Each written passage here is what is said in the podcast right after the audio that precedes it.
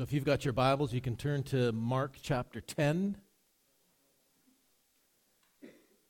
And uh, today we're going to be looking at the passage that starts in verse 17 of Mark chapter 10. You remember that Jesus has made this shift in his ministry. Um, up to this point, uh, the majority of Jesus' ministry, according to Mark and his has been around the Sea of Galilee. Um, sometimes moving up into the north, uh, but mostly it's been up in those areas. And then, just a few verses earlier to what we're going to be talking about, uh, Mark records that Jesus turned his face towards Jerusalem and started heading south. And he's on his way to Jerusalem now, on his way to the, to the triumphal entry that we celebrate on Palm Sunday, and ultimately to the cross. And he is um, focusing his attention uh, primarily on his disciples. There still are interactions with other people. But, but what we've been finding in the last few passages has been his describing what it means to have faith how he invites us to come into his presence, to experience his salvation and his goodness and his love in our lives. So let's start reading verse 17 of Mark chapter 10. And as he was setting out on his journey, a man ran up and knelt before him and asked him, Good teacher, what must I do to inherit eternal life? Jesus said to him, Why do you call me good? No one is good except God alone. You know the commandments do not murder, do not commit adultery, do not steal, do not bear false witness, do not defraud, honor your father and mother. And he said to him, Teacher, all these I have kept from my youth. Jesus, looking at him, loved him and said to him, You lack one thing. Go, sell all that you have and give to the poor, and you will have treasure in heaven. And then come, follow me. Disheartened by the saying, he went away sorrowful, for he had great possessions. Jesus looked around and said to his disciples, How difficult it will be for those who have wealth to enter the kingdom of God. The disciples were amazed at his words. But Jesus said to them again, Children, how difficult it is to enter the kingdom of God. It is easier for a camel to go through the eye of a needle than for a rich person to enter the kingdom of God. And they were exceedingly astonished and said to him, Then who, who can be saved? Jesus looked at them and said, With man it is impossible, but not with God. For all things are possible with God. Peter then began to say to him, Uh, uh, uh, see, we have left everything and followed you. Jesus said, Truly, I say to you, there is no one who has left house or brothers or sisters or mother or father or children or lands for my sake and for the gospel who will not also receive a hundredfold now in this time houses, brothers, sisters, mothers, children, and lands with persecutions. And then in the age to come, eternal life. Many who are first will be last, and the last first. This young man, I think, sometimes gets a bad rap. He is asking the right question. I, I, I went back through, through the rest of, of Mark's account, nobody else is coming to Jesus asking about eternal life. That is the right question. That is the right perspective. That is the right focus of our lives is, is how do I receive eternal life?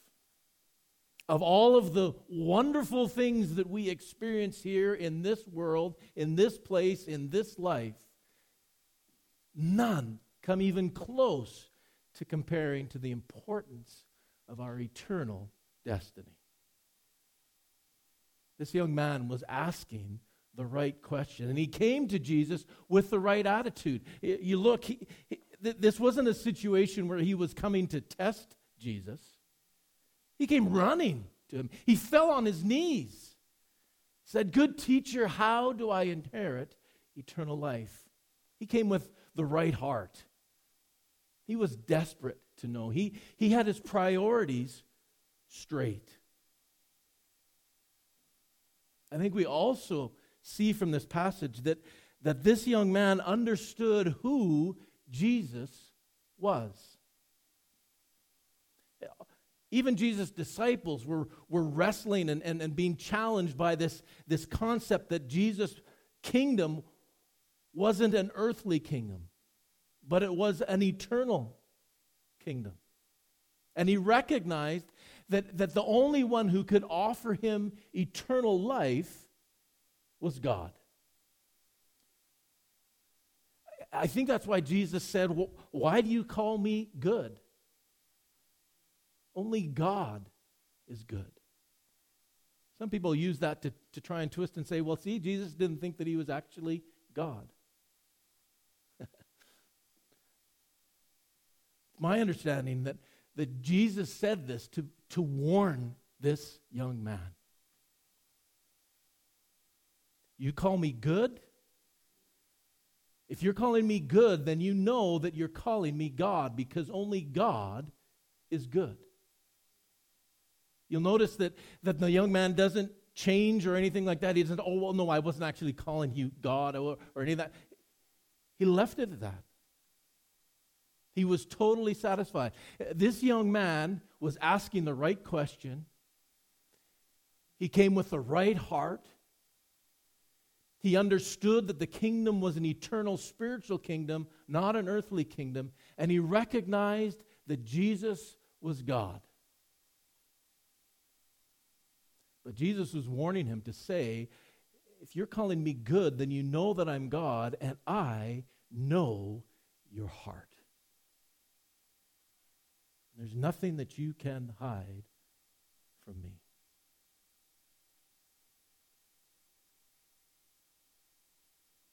And then Jesus says, What does the law say? And he recites a good portion of the Ten Commandments. And the young man said, I've kept all of those. All my life, I've, I've been able to hold fast to those. And, and I think on some level we can believe him. We can trust him and take him at his word. But Jesus saw his heart. And he knew that there was a part of this man's life that still had preeminence over his desire for eternal life. That it was those possessions, that wealth that he had inherited or accumulated, whatever that even though this young man was asking the right question, that he, that he had the right heart, that he was uh, recognizing that the kingdom was an eternal one and knew that Jesus was God, there was still one part of his life that he couldn't give up.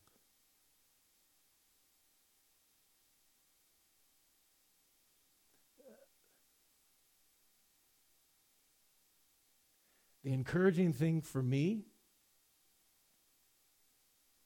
is that Jesus loved him.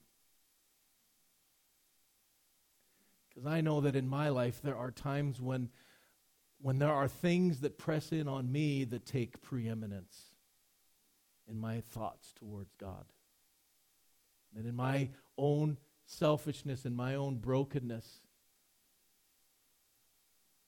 that I, I follow paths that go opposite to where Christ would call me. Jesus doesn't give up on us. Jesus doesn't reject us in that moment. He loves us, and He loves us enough not to let us stay there. Jesus, Jesus knew this man's heart, and He pushed him on this one area that he knew God, that, that, this, that this man was not ready to give up. See, Jesus doesn't want easy faith. It would have been so much easier for Jesus just to say, This guy's close enough. Let's just let him in. Or, or, you know what, over the next few years, you're going to have to uh, work on this one area of your life, but you're still good. We're, we've got you here. Jesus wasn't looking, isn't looking for easy faith. Jesus requires genuine faith, where, where there is nothing that is preeminent over our hearts than Him.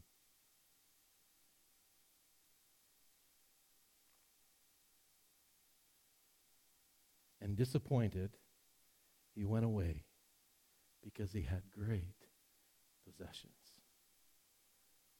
What a tragedy.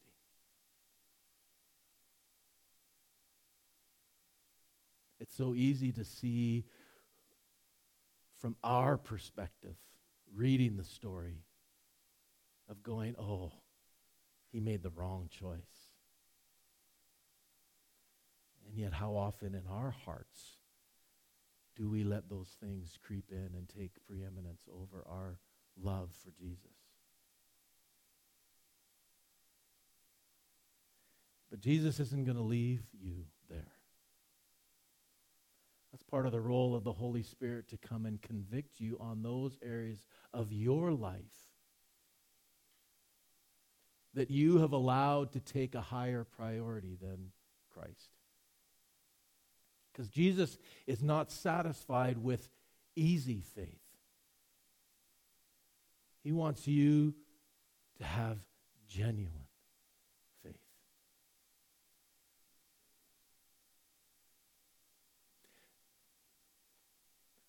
Scripture doesn't record any more of this young man for us or, or talk about what the response is.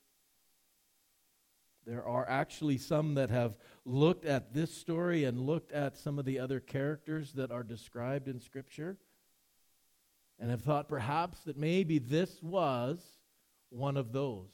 There are some that, that have suggested that this young man was Barnabas. Barnabas uh, who, whose name was Joseph, and he was from Cyprus. And he was a God fearing man from Cyprus and came to faith in Jesus Christ early at the beginning of the church. And in that movement that was going on there in Jerusalem, as, as there were so many people that had come from so many places, says that, that Barnabas had a property, a, a, a piece of land that he sold and took the money and brought it and laid it at the feet of the apostles so that they could distribute it to the rest of those who, who were in need at that time. Uh, uh, uh, that's a great ending to the story. Uh, it would be awesome. And, and, and Barnabas, his name at that point, the apostles changed his name and called him from Joseph to Barnabas, son of encouragement, son of consolation. And he played a significant role in the expansion of the church, going out with Paul in, in his first missionary journey, and then uh, afterwards continuing on and going to Cyprus and planting churches um, in a number of areas throughout the Mediterranean, uh, North Africa, um, playing a significant role in the church. He was the one who, who hearing about Saul, went out and, and found him and brought him to Jerusalem to introduce him to the disciples when nobody else would. marvelous role. And wouldn't that be great if that was Barnabas? That was this young man. You can see the lesson learned that those priorities had shifted. I can't make that claim in, with any great confidence. There's others that have, uh, that have actually connected this with Joseph of Arimathea. Um, another one who sacrificed, one of the, the Pharisees that were in that area, who he was the one who gave his, his tomb to, for Jesus to be laid in and, and played again a significant part in the early church, someone of great wealth that, that helped support those that were in need there at the beginning of the Jerusalem church. I don't know if any of those are actually true.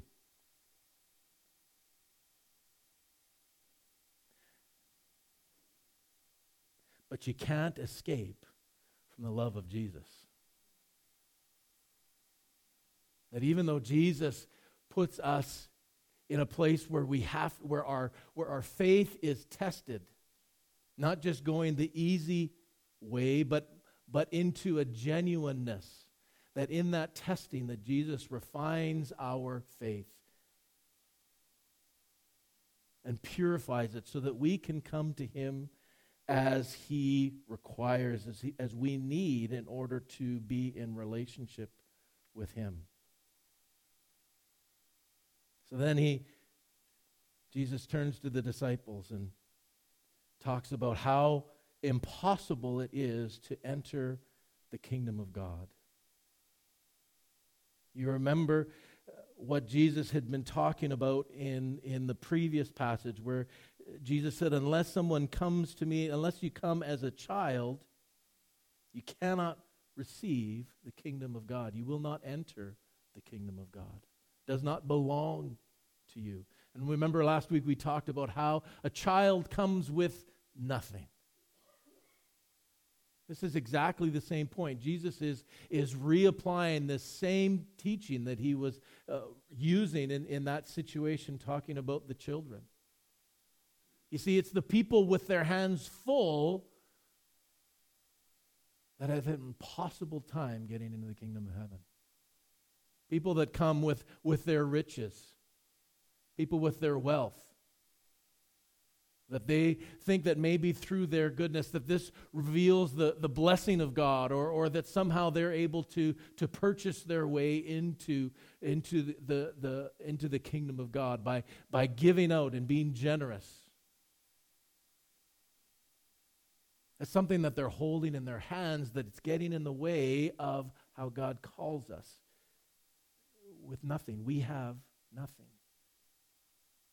There are other people that will uh, put trust in their in their good works, in their ability to be good to others, to be sharing and, and, and not telling lies and, and, and not getting in the way, not creating conflict with other people. Depending on their own goodness, being able to follow all of the Ten Commandments to receive entry into the kingdom of God. All of those things that we put into that place where we we are trusting in other things rather than fully trusting in Christ, what he has done for us. He calls us to come with nothing. It is impossible for anyone to enter into the kingdom of God. But with God, all things are possible. When we come with those empty hands, recognizing that there is nothing that we can offer God that, that, that allows us, that gains us entry into his kingdom. It's with that kind of humility, that kind of recognition, that God then comes and gives us the kingdom. What's taking preeminence in your life? Jesus said some hard things in this passage. Talks about giving up family, giving up brothers and sisters and mothers and fathers, children even. Anyone allows those priorities to take preeminence in their life over Christ, It gets in the way of their entrance into the kingdom. It gets in the way of their faith in Jesus.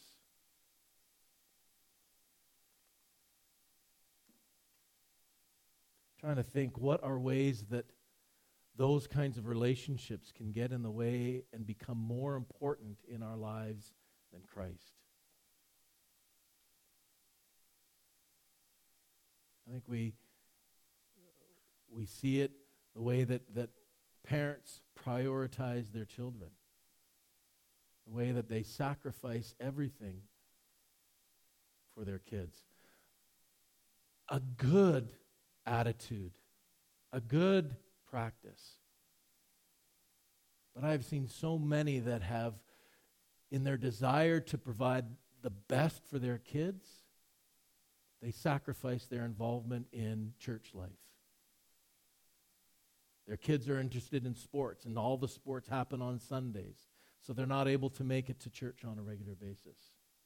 And, and, and that it's not that, that we are saved by our participation on a Sunday morning church service. But the more that we isolate ourselves from the Word of God, from the fellowship of the believers, the harder and harder it is to be able to, to remain connected, to remain steadfast. How many of those families that I've seen over the years no longer go to church? Their kids are done with sports, they're no longer taking them to regular activities, and yet still they've lost that connection to God, whether it's the children or the parents themselves. Parents, we are called to care for our children. We're called to give our best for the kids. But, but never do those children take preeminence over our relationship with Jesus Christ. I guarantee you, all of the good and benefit that there is for getting your kids involved in sports and extracurricular activities are going to pale into comparison of, of helping them recognize the importance of being involved in the body of Christ and, and being connected to Jesus in spiritual submission and in faith. So, what are some of those things that are taking preeminence in your life? Is it, is it your family? Is it your work? Is it social media?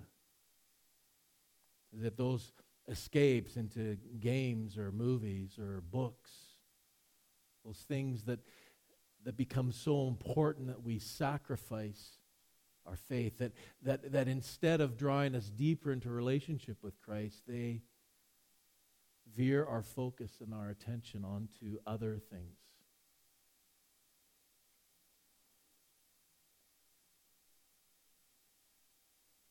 I know I can get myself all tied up in knots trying to think, is my motivations right? Am I, am I focused on the right things? Uh, am, am I making Jesus the most important? Here's the, the, the good news, Jesus, that when we ask, when we lay our lives in front of the Holy Spirit and say, Lord, show me what are those things that I have put in preeminence, the, in a more prominent spot than you? Show me what that is. Help me to recognize that. That is a prayer that He will answer every time. But be careful. if you pray that, you then are going to have to respond to those things that He convicts you on, those things that He points out in your life that have grabbed your attention. But when we ask the Holy Spirit, Jesus said, or, or, eh, Jesus' brother James wrote that, that if any of you lack wisdom, ask. And the Father will give generously to those who ask. He will show you. And He will then give you the strength to reorient your priorities to, to once again getting things in the proper order in your life. Whatever is impossible for man is absolutely possible with God. Jesus, we thank you for this hard lesson, this important lesson of, of how you are calling us to genuine faith. That you aren't, uh, that you aren't satisfied with, with second place or third place in our lives, but that you must hold the highest affection in our hearts.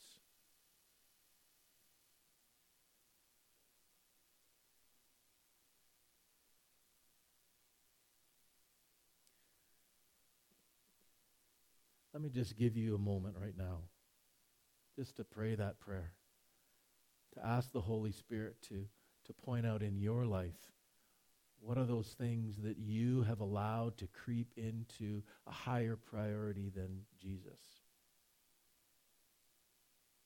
And give you that opportunity to confess those and bring them to Him. Turn that area of, over your, of your life over to Him so that He may have your whole heart, not a divided.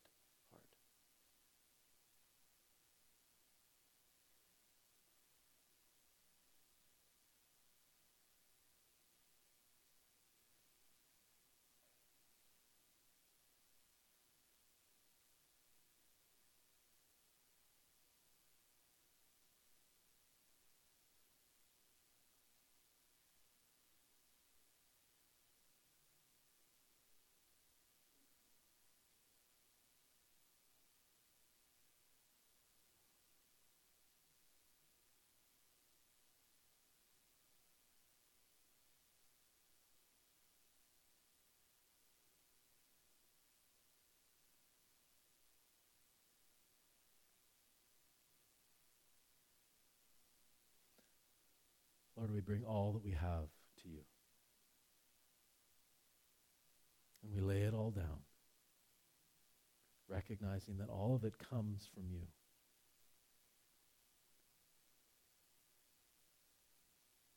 So, Lord, we give up our ownership of that and ask that you would use it for your purposes and your glory, that you would break those holds that are on our lives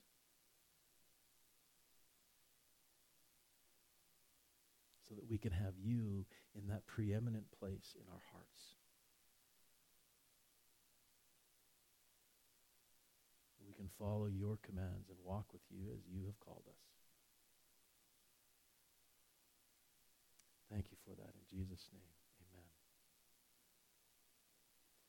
Couple of in the last couple of weeks, um, had an opportunity to to go and, and sit down with uh, with Ingrid and Jack and uh, have a, a, conversation with them. And in the course of that conversation, as we were praying together, Ingrid started praying for me. And uh, said that the Lord is going to be doing some sifting in your life. And uh, sifting is getting through and getting some of that extra stuff that is getting in the way of your relationship with God. Um, and that's been happening. Uh, there are those things that are being revealed in my heart that I've allowed to uh, silly, insignificant things that have suddenly taken hold of my life. Um, let me encourage you. Open up, talk to one another. A key way that God speaks to us is through one another. The experiences that you've had, God can use to help shape and encourage and build up somebody else. Somebody else has gone through some of the similar circumstances to what you're facing right now and their words of encouragement, their experiences of how God has led them through that can be a huge impact on your life. Pray for one another. Allow the Holy Spirit to speak to you through your brothers and sisters here. And watch how He will transform your lives. He is a good, good Father.